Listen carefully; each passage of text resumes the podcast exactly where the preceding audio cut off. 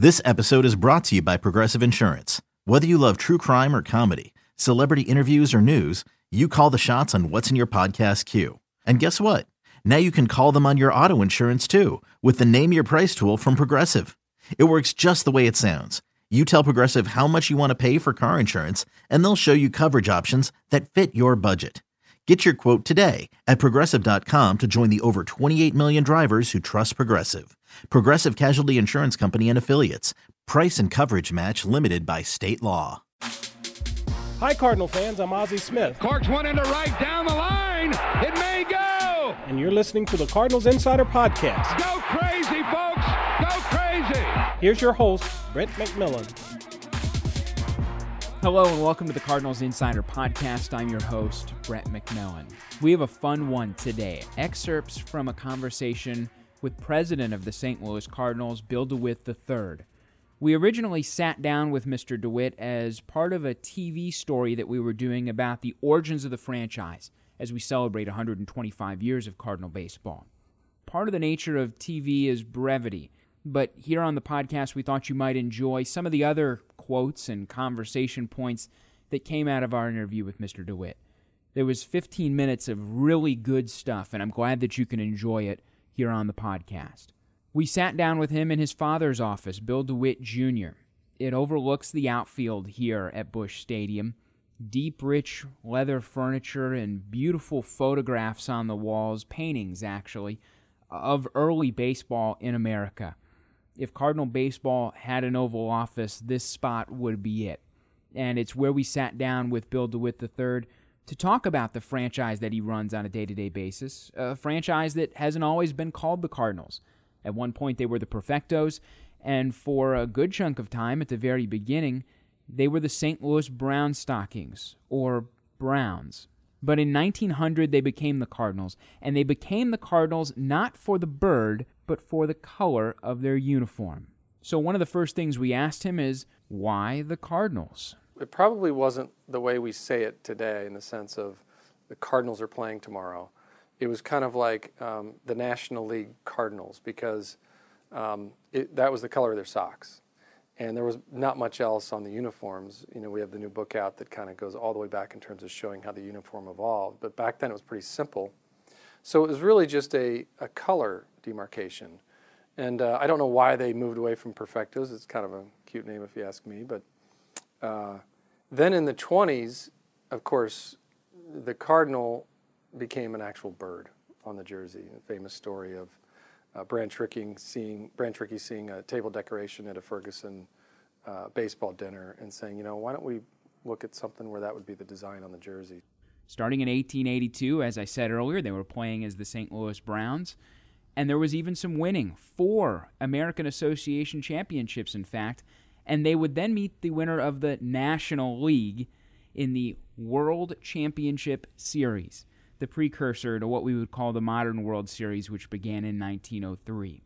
Well, for four straight years, the St. Louis Browns won the American Association 1885, 86, 87, and 88. And in 1886, they actually won that World Championship Series as well against a team named the Chicago White Stockings, who would later become the Chicago Cubs.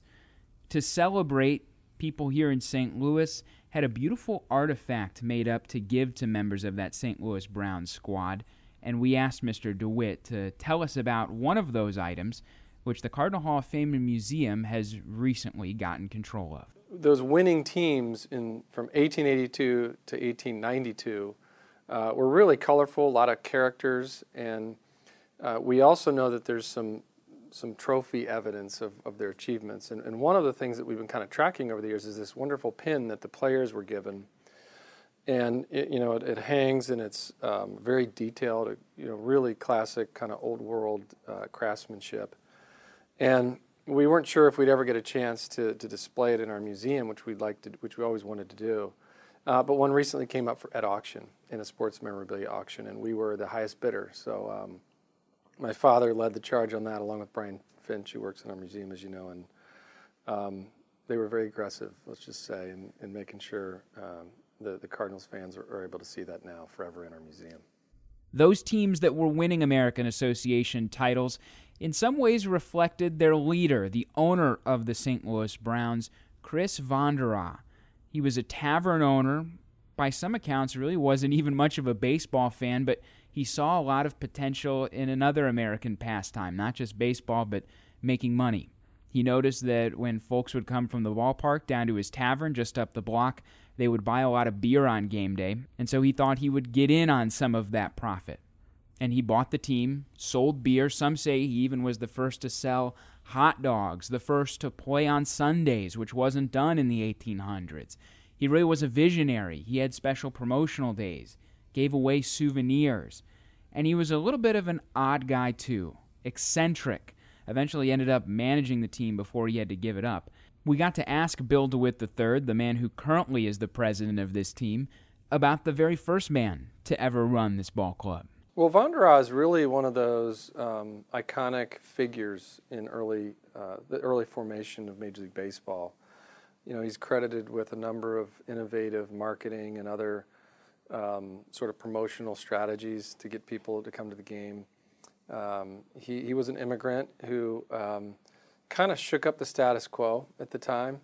And so there are a lot of stories about him um, just kind of doing it a different way, but also, you know, having a passion for St. Louis, his, his adopted hometown, and, and for kind of, you know, thinking of baseball as more than just a sport, but rather a vehicle to sell the beer that he sold and uh, to promote other uh, aspects of his, what he was always doing. It sounded like he always had something going on. So, um, you know, there have been uh, some initiatives to try to get him into the Cooperstown Hall of Fame, and um, so it's um, it's fun, I think, to to look back at that history and and try to piece together what it must have been like in St. Louis at that time, because I'm sure it looked a lot different and um, and it felt a lot different. But uh, the baseball was baseball, and it still is, and that's what you know. Obviously, some of it was it probably felt a little different in terms of how it was played, but it's still three strikes and and uh, and you're out. And I think that's what's really fun about going back and thinking about that era because while so much has changed, some of the fundamental aspects of it uh, really have, have held up to today. Von did eventually see things go bad. He had other ball clubs suing him. His wife was divorcing him. He had just a, a whole bunch of issues on and off the field, and so he had to give up ownership of the team after the 1898 season, but he did, as we said earlier, guide the franchise into the National League, which would turn into a defining moment. There were championships won before joining the NL in 1892, but we don't recognize them. If you come to Busch Stadium, you'll just see 11 flags up above the scoreboard where we recognize the world champions. We asked Bill DeWitt III to expand on that. Why not celebrate those other championships from the 1880s because there certainly is some great history there. And he had a very interesting answer. Well, it's kind of the um, age old debate, and it probably will never end definitively. Did the Cardinals start in 1882 or did they start in 1892? Um, those who argue it should start in 1882 will say that, uh, first of all, they won championships, you know, four straight, and um, uh, a number of pennants, if you want to call it that, uh, between the American Association, which is the league they were in, and the National League. Um, but what happened is in 1892, um, that team moved into the National League and became a member with some other classic National League clubs that have survived to today the Cubs, the Phillies, the Reds, um, uh, Pirates, I think. So, um, you know, because modern MLB recognizes things like World Series and pennants and stuff going back to that date. Um, it, it, would be a little awkward to go put a couple more pennants up there and a couple more World Championships and say that they were, you know, 1886, for example. Well, what did you win? Did you really win the World Series or a, you know, exhibition match between American Association National League and maybe didn't have the formality? So um, I, I think both sides of that argument are valid but um, we've kind of stuck with 1892, first year in the National League, as a way of um, just putting a line in the sands, you know, in terms of official record keeping. So the Cardinals are the Cardinals here now in the early 1900s, and the Browns name is gone, but people often ask, and makes sense that they would. Well, didn't the Browns move to Baltimore in the 1950s? The answer to that is yes, just not the Browns that most of us think of. The original Browns became the Cardinals, as we've gone over. But the other Browns were, in fact, in the American League. A group of businessmen got together. They saw how well the National League was doing in the early part of the 20th century. They thought that they could replicate it with a league called the American League. Of course, the National League and the American League eventually merging to become modern Major League Baseball. But when the American League was founded, businessmen looked at St. Louis and said, it's a market where we think two teams could be there, and we could compete with the Cardinals for the fans that go to watch them play in the National League. They'd recently vacated the Browns' name, there was a fan base that existed, and so they made a decision which may or may not have ruffled some feathers, no pun intended. They kind of took the name from the uh, Brown Stockings that had just changed to the Cardinals. So it's a little bit of musical chairs with names, and uh, I can't. I I would think that the Cardinals were probably a little bit annoyed back then when, as soon as they changed their name away from the Brown Stockings, the new upstart American League team in town just took the name. You know, so I don't know exactly if they were mad, but I, I, I got to think because if that happened today, we'd be kind of ticked. Now, what's maybe most ironic about all of this is that it's come full circle. The DeWitt family had a long history with the Browns here in St. Louis. Bill DeWitt Jr., in fact, actually was a bat boy at one point for the old St. Louis Browns. And his father, Bill DeWitt III's grandfather, was involved heavily with the business operations of the St. Louis Browns. So it would be natural, right, that there would be a lot of questions for Bill DeWitt III about why there are artifacts in the Cardinal Museum dealing with the 1800s Browns and the Browns that we know in the American League, and how those two intertwine, and how both of them also have his family involved? I, I get a little bit of interesting questions along those lines, particularly when I give tours of the museum. And I love doing that with friends or, or people coming in from out of town for the first time. And we show them the old cases in the museum that show the old brown stocking stuff from the late 1800s. And then, of course, you we have a number. We have a case and some other memorabilia from the, the American League Browns team, and so you have to explain how that all how that all changed and morphed over the years. But um, yeah, the American League Browns are, are, definitely a team that we want to keep that memory alive. Obviously, not just because um, you know we have a personal family connection with my grandfather, having worked there for a number of years and general manager and owner, but because it's a great part of St. Louis history and legacy. And there's a Browns fan club that's still active, and they do a great job of. Um, you know, bringing former players in, even to this day, there's a number of them still living that are uh, active participants in keeping that uh, story alive.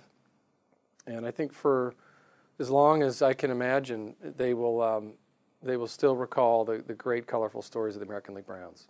The Cardinals struggling on the field in the early part of the 1900s. Of course, that all changed in the 1920s. They win their first world championship in 1926, and Branch Rickey implements the farm system around that time too.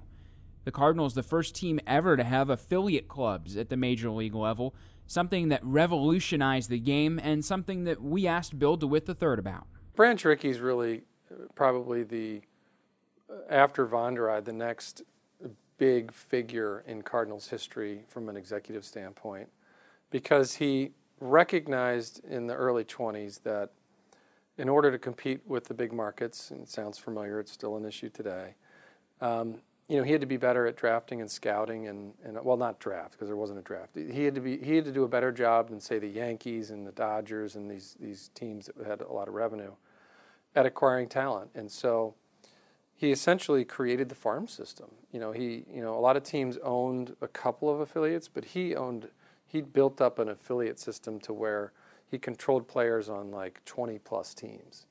And uh, ultimately, it, it it reverted back to fewer affiliations, but for a while there, he was reaping the benefits of that very wise strategic move. And, um, you know, it's kind of fun to think that my grandfather, who was his assistant and helped him build that farm system, was kind of part of that in in terms of the execution of it. By the 1940s, the Cardinals really had the farm system running, as many as 30 affiliate teams and 600 players. That's what propelled them to so much winning through the 20s, 30s, and the 40s for that matter. And that winning has laid the foundation of a franchise that now is over a century old. A franchise which has a special connection with both the fan base and the entire region that it plays in. And no one maybe is more qualified to talk about that and give his thoughts on what it means to be a Cardinal than Bill DeWitt III. Certainly, in, in my mind, if he's not the most involved person in the franchise, he's got to be tied for first as far as interest and stock in what happens both on and off the field. So, with that in mind, I asked him, to him, what makes St. Louis, what makes the Cardinals so special? Well, there's a number of reasons why the Cardinals are just a special franchise. And I, and I think about it as a way of sort of narrowing down what makes it special relative to other clubs. First of all, there's only a handful of teams who have been in the same league and without moving cities since 1892, you know, prior to uh, uh, the 19th century. And, you know, you think about the Cardinals are one of those, the Cubs, um, the Pirates, the Reds, the Phillies. And, and then it's sort of, that's about it. You know, maybe one or two I'm missing. Um, and then the American League was a little bit later, obviously, so you can certainly count teams like the Yankees and so forth, where um, you know they've just been a fixture forever in, in a city. But you know, 125 years continuously every summer, it's the soundtrack of people's existence um, in the same city. You know, that's just and, and then to have a winning tradition that spreads. If you look at the uh, banners over the scoreboard in, in batches throughout the 20th century and beyond. And you've got championship banners in the 20s, 30s, 40s, 60s, 80s, and then 2000s.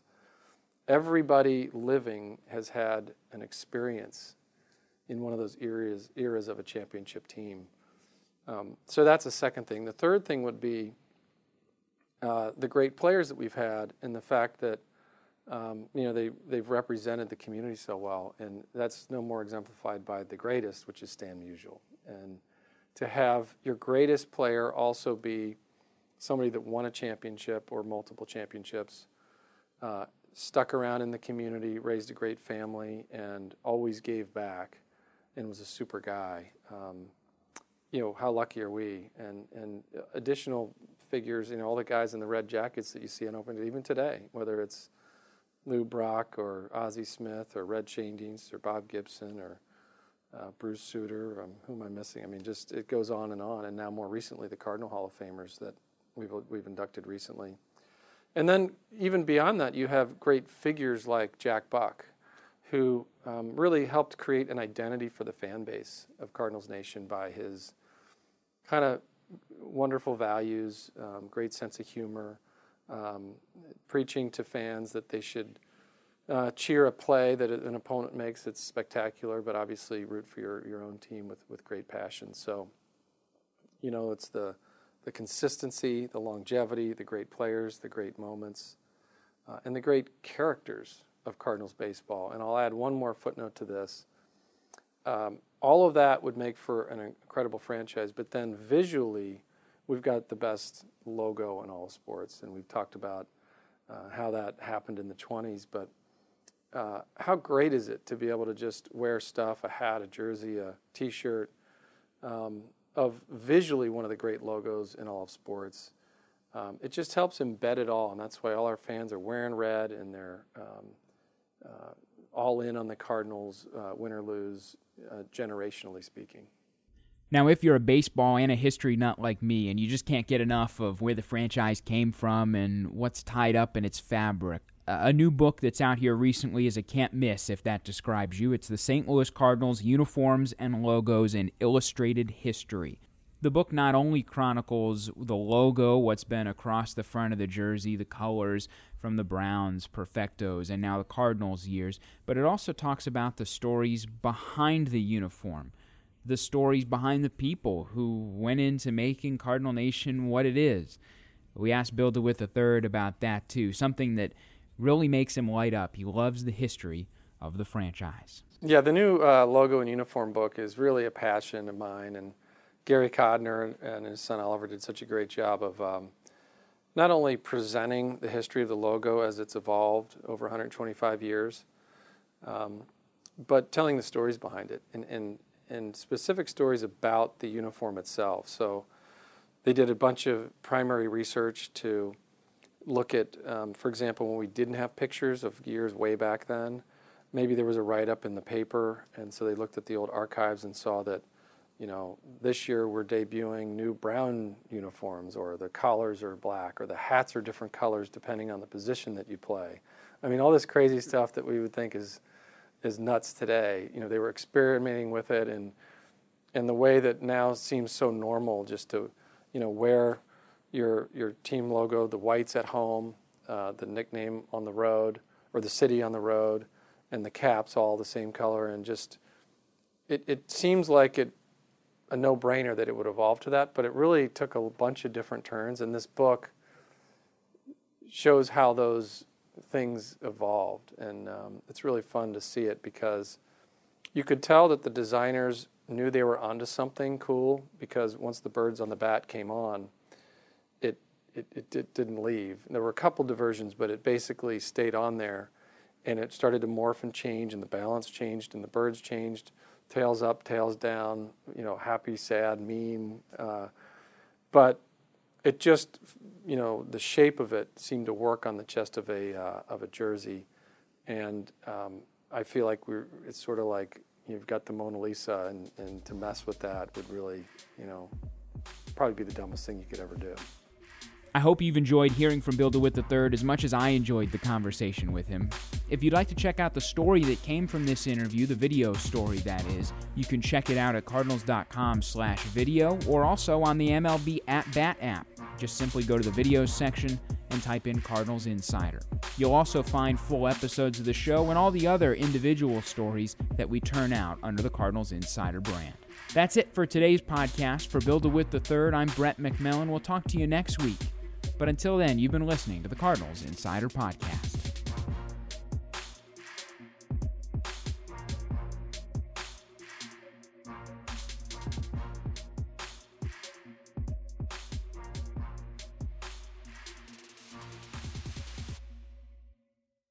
Hey, Rob Bradford here. You guys know I'm always up for a good MVP story, and one of the best stories is Wasabi Technology. Wasabi is the world's hottest cloud storage company, and it's become the go to provider for professional and collegiate sports teams, including 20 Major League Baseball teams like the Red Sox and NHL teams like the Bruins and Vancouver Canucks. Even the Liverpool Football Club is getting in on the Wasabi action. So, why is Wasabi the MVP? Well, Wasabi was purpose built to free businesses from skyrocketing storage costs and unpredictable transaction fees that the Amazons the world are charging. In fact, Wasabi is up to 80% less than those hyperscalers and doesn't charge a cent for businesses to access their data. From Wasabi's AI enabled intelligent media storage, Wasabi Air, to the industry's only cloud storage service with triple protection against cyber criminals, data deletion, and ransomware, Wasabi's taking the lead in driving innovation in data storage and helping sports teams